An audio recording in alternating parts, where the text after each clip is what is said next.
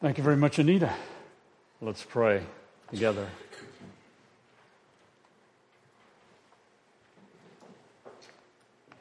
Father, we know worship is not about us, ultimately about you. But yet you give us that privilege of worshiping you. And we know a vital part of worship is being responsive to what you've given to us in Scripture. It's our desire to be hearing, obeying, as we consider a portion of 1 Peter this morning. For in Christ's name I pray. Amen. Living stones. God's temple design one day will fit in, for we are living stones chosen by Him. Christ is the head, the chief cornerstone. What size will it be? To Him alone that is known. Our lives are being shaped as we live for Him. Each stone is being formed to fit perfectly in. We may face rejection and be misunderstood or face criticism, but it's all for our good. The sacrifices we offer to Him each day are shaping our stones in just the right way. One day we'll be amazed when we finally see what a magnificent temple he has built with those living stones he's made of you and me. Several weeks ago, as we were discussing 1 Peter chapter 2, 4, 5, and 6 along there, I said to Jane about writing a poem on living stones and Livingstone, and that's what she gave to me. And as we continue discussing 1 Peter chapter 2, we want to read together verses 9 and 10. And keep in mind in the context that Peter is writing to those who are God's elect. And that's clearly stated in chapter 1 and verse 1. He's writing to people who are God's elect who are living in the world that were facing some difficulty, some rejection, some persecution because of their faith.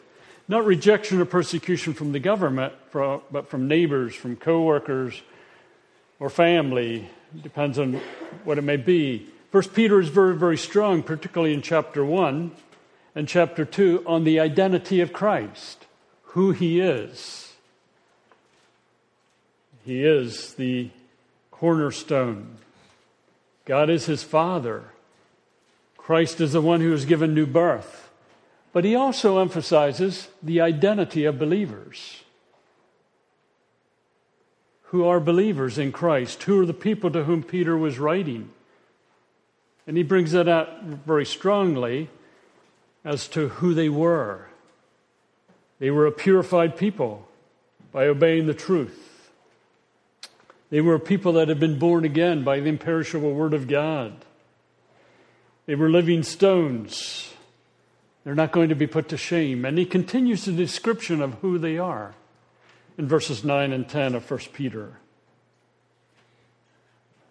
But you're a chosen people, a royal priesthood, a holy nation, a people belonging to God, that you may declare the praises of him who called you out of darkness into his wonderful light.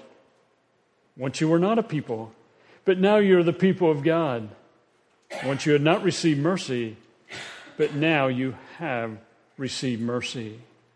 In the immediate context, Peter had mentioned that Christ is a living stone in verse 4, chosen by God and precious to God. And then he says, believers, people to whom Peter was writing, but also believers today, we are living stones being built into a spiritual house to be a holy priesthood. Then in verse 6, he talks about Christ, the chosen and precious cornerstone. And those who put their trust in him will not be put to shame. But those who do not put their trust in him, they're going to stumble, And at the end of verse 8, it says that's what they were destined for. And then in verse 9, Peter says, but. The word but implies a strong contrast as you look at the context.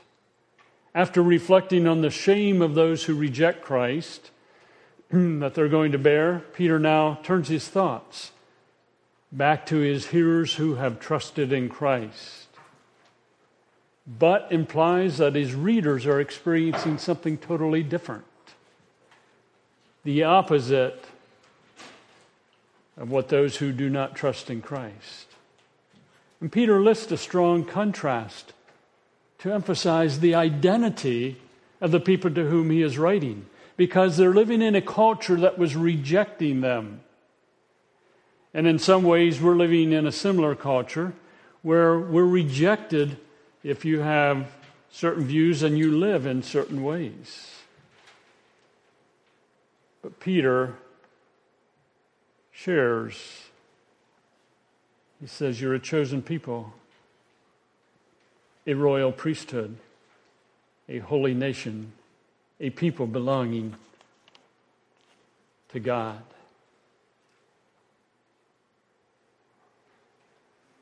Jer, I think you have, is this this Sunday's PowerPoint? it says about verse 6. But anyway, a chosen people Chosen people is echoing Isaiah chapter 40, or I'm sorry, Isaiah chapter 43, which announces that God Himself is Israel's only Savior who will deliver His people from their exile in Egypt. Thus, Peter is identifying his hearers with the Old Testament Israel. Isaiah 43 and verse 20 talks about God being water or God providing water in the desert for his people. So, Israel, or rather, Peter is announcing Israel as God's only Savior, tying that in with Christ. The term genos refers to people descended from a common lineage, Abraham. When we think of Christianity today, think of Christianity in Peter's day, he's reflecting back a chosen people. Israel's deliverance from Babylon is the forerunner of a greater deliverance provided in Christ. Because when you look at Isaiah, Isaiah's judgment, deliverance. Israel going to go into Babylon, but they're going to be delivered through God. Peter is saying to his hearers, You're going to be delivered out of darkness into light. It also would be tied in with Exodus chapter 19 and verse 5, where God talks about Israel being a treasured possession. Peter says, You're a chosen people. And one commentator says, and I quote, the understanding of Christians that they formed a new race among humanity was precisely one of the points for which they were criticized and persecuted by first century pagan society. Roman writer refers to Christians as a separate class Punishment was inflicted on Christians, a class of men given to new and mischievous superstition. This perception of Christians led to practices and attitudes, whether justified or not, that alienated Christians from the people of the empire. From the conception of Christians as a distinct race came accusations that believers in Christ were haters of mankind. The very goals of Peter's letter that believers form internal bonds within the Christian community and repudiate certain attitudes and practices of their society also gave rise to the charge that Christians were antisocial. Christians were perceived to repudiate pleasures such as theater, races, the gladiator combats. They were accused of breaking homes and family ties, ruining businesses, abandoning pagan religious ritual, and avoiding civil duties. That's the context in which Peter's hearers were living. And Peter says, You are a chosen people. Your identity is distinct from your culture. He also says you're royal priesthood. Peter's hearers, mediating God in Christ to the nations where they lived. Now, think about believers in that day experiencing persecution, some difficulty, but they're a royal priesthood. What does a priest do? Priests go to God on behalf of others. It would time with Exodus chapter 19, verses 5 and 6, where Jesus, or not Jesus, but Moses speaks to Israel, speaking for the Lord, that Israel is to be a priesthood among the nations, a treasured possession. Believers in Peter's day and today are connected to Israel in history.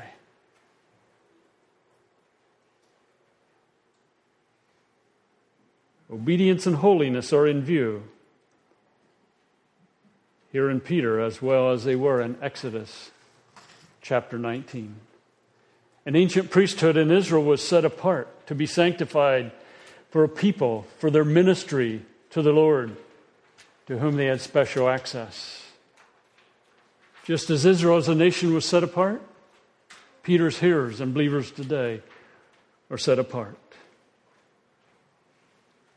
mentally stop and ponder are we, as a local church, a royal priesthood in the area in which we live?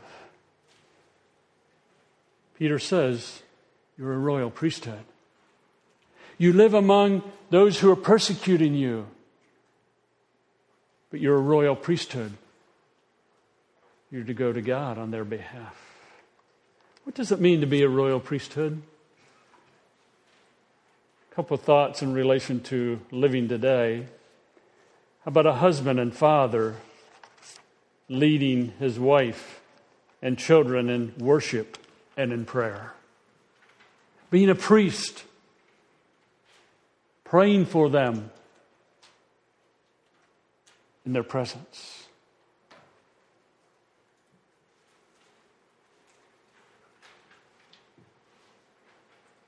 about fathers and mothers together, whether it be sitting together or on their knees together, praying for their children and their grandchildren and their great grandchildren.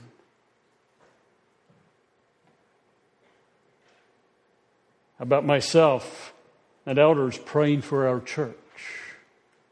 You know, there's a reason why we take time on Sunday morning and Sunday night to pray. Where I pray or Usually one of the elders or deacons pray. Because we're a priesthood, we're responsible for exercising leadership. How about a Sunday school teacher, a teen leader, and a Awana leader going to God on behalf of students, teens, and clubbers in their presence, but not limiting to only in their presence? How about a local body of believers going to God on behalf of the hurting in their community, in our community, being a priesthood for our community. So, over the years, I've visited a lot of people in our community in various settings, and I'll pray with them. Why? I'm a priest, part of a priesthood. How about going to, to God on behalf of those who persecute you, or give you a hard time, or reject you? Being a priest for them. I'm going to issue a challenge, and then we'll go on to husbands and wives, where both are believers in Christ. If both are not believers or your mate is gone, then you can individually or maybe find someone else. But I'm challenging you together cry out for your children and your grandchildren and your great grandchildren. Sitting down or on your knees together, being priest, praying that your children, grandchildren may come to Christ. They may be adults, or if they are believers, that they'll walk with God faithfully. Beloved, we're a priesthood. Exercise the priesthood as parents in praying for your children and grandchildren. Back to Peter, but you're a chosen people, a royal priesthood. And then he says, a holy nation, constituted of believers in Christ, centered in God's kingdom. Peter's hearers. They needed the identity you're part of a holy nation. God established a new covenant in Christ by the sacrifice of Christ. And he says, This is the blood of my covenant, which is poured out for many.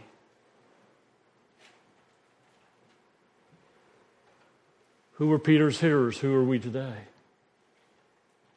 A holy nation. The term reinforces the concept of obedience and sanctification, a people called and set apart, just as Israel was called and set apart.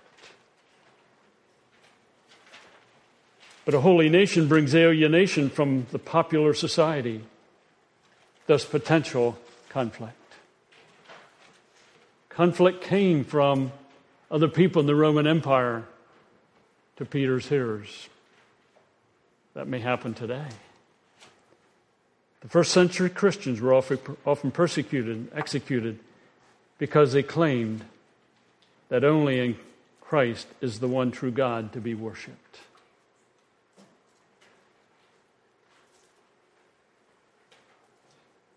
I'm going to repeat. First, first century Christians were often persecuted and executed not because they worshiped Jesus in a poly, polytheistic society. What is one more God? But because of the higher claim of the gospel that only in Christ is the one true God to be worshiped.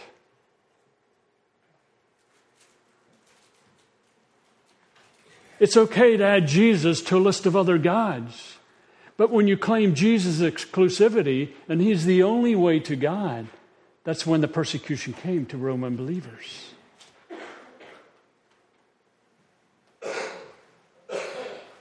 Please understand, too, that in Peter's day, the prosperity and the welfare of the empire were believed to be dependent on religious forces. Thus, a Christian's allegiance to Jesus as God were viewed as detrimental to the culture.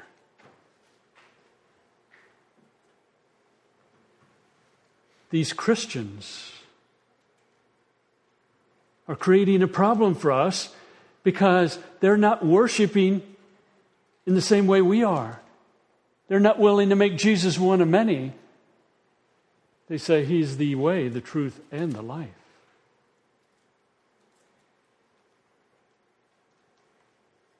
that created problems. Christians hold dual citizenship. For Peter's hearers, that created tension.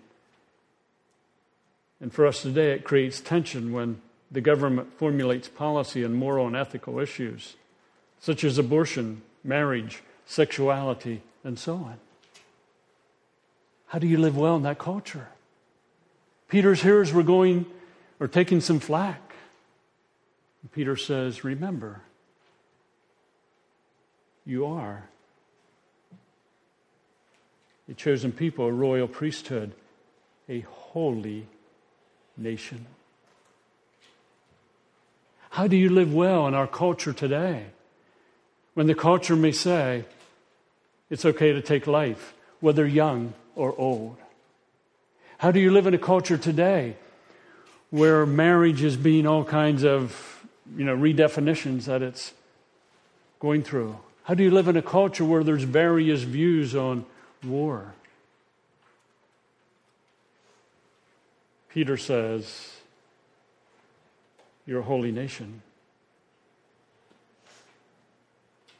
Whether in Peter's day or in our day. Not only were they a chosen people, a royal priesthood, and a holy nation, but they were also a people belonging to God. A people belonging to God. Let's go back to Exodus chapter 19. Exodus chapter 19. We find that God is about to give what we call the Mosaic Law to the nation of Israel. And before he gives them the law, or before Moses speaks the law, we find in Exodus 19, we'll pick up with verse 3. Then Moses went up to God, and the Lord called to him from the mountain and said, This is what you are to say to the house of Jacob, and what you're to tell the people of Israel. You yourselves have seen what I did to Egypt, how I carried you in eagle's wings and brought you out of myself, or brought you to myself. Now, if you obey me fully and keep my covenant, then out of all nations you will be my treasured possession. Although the whole earth is mine, you will be for me a kingdom of priests, a holy nation. These are the words you are to speak to the Israelites.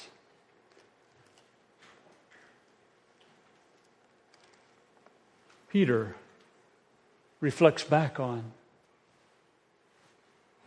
God speaking to Israel. A people belonging to God. God chose Israel. Peter's writing to God's elect. And then he says, back in 1 Peter, a people belonging to God that you, in verse 9, implies the reason, of the purpose a people belonging to God, that you, the purpose is, declare the praises of Him who called you out of darkness into His wonderful light. But declaring the praises of God, how would Peter's hearers declare the praises of God? By simply obeying God, by loving one another deeply, by ridding themselves of malice, deceit, hypocrisy, envy, and slander.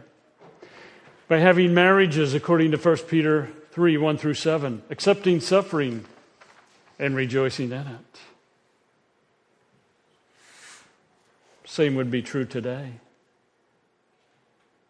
So that you may declare the praises of him who called you out of darkness into his wonderful light. Believers, called out of darkness, called out of gloom, of punishment, called out of misery, called out of spiritual darkness, into his wonder, wonderful, glorious, marvelous light. A relationship with God, sin forgiven, purification, one day in the future, in eternity with God.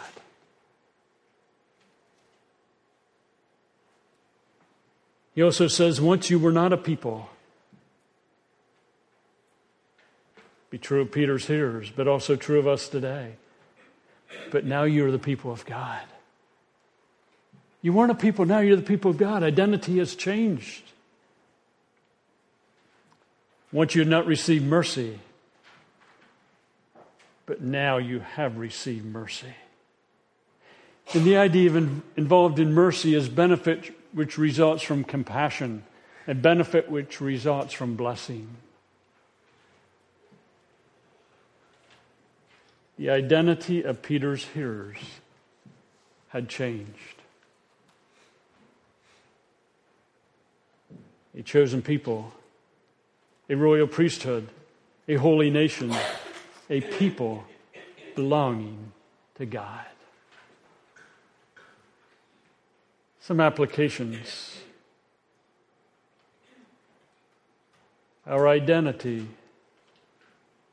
determines how we live as a local church, as families, as individuals.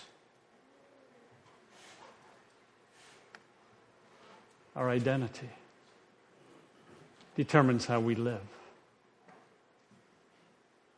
A chosen people, a royal priesthood, a holy nation, a people belonging to God, living accordingly in a culture that may reject God or have different standards, but living with grace in that culture. Living well in our present culture, live well in our present culture, give up getting back old America.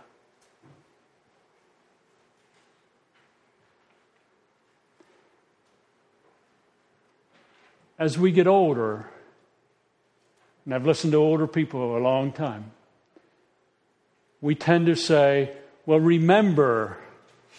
And then we say, the good old days.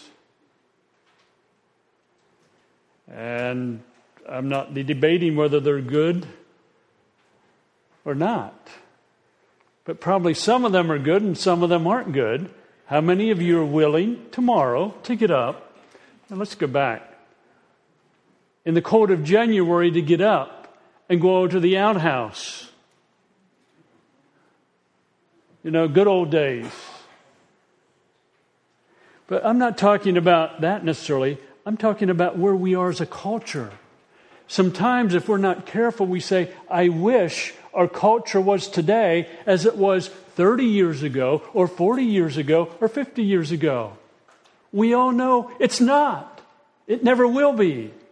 Let it go. Live well in the present as a chosen people, a royal priesthood, a holy nation, a people belonging to God. America will never return to where we were 30 or 50 or 60 years ago. Even if we move in that direction, our culture has changed. Live well where God has placed you. Good stuff in the past, but live well in the present. I can be so consumed with going back that I miss the present. Nothing wrong with reflecting on the past, that's not my point. But spiritually, live well where you are you can't go back. Another application focus on what God has called us to be in our culture today.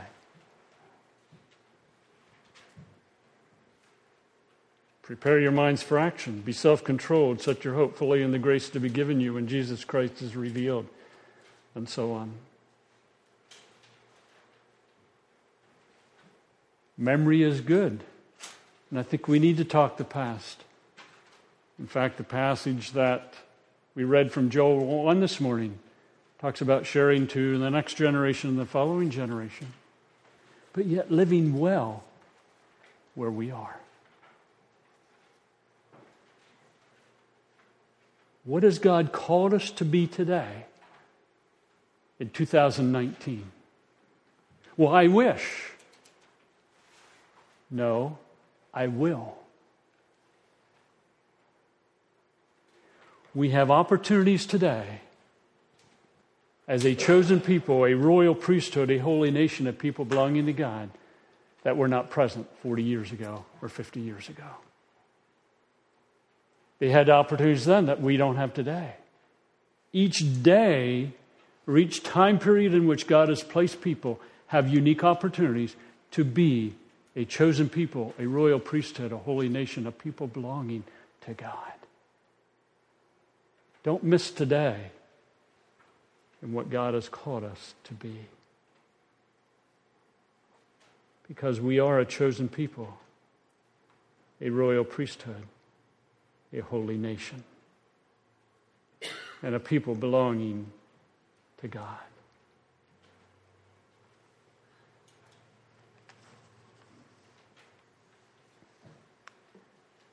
There's a tremendous temptation down through the pages of history for believers in Christ to be passion or passive observers. Peter earlier said, You're living stones. He here says, chosen people, royal priesthood, holy nation, people belonging to God. He's not speaking of leaders, he's not speaking merely of followers, he's speaking of all believers living God's call. In Peter's day, but in the day and age in which we live. We live in a culture of pluralism, more and more rejection of Christianity. To some extent, we live in a post truth culture. There's a temptation to neglect history, pursue socialism, redefine marriage, anything goes sexuality. In this culture, we're a chosen people, a royal priesthood, a holy nation, a people belonging to God. And in our culture today, we need to understand our identity. Because our hope is in the Lord. Let's sing together.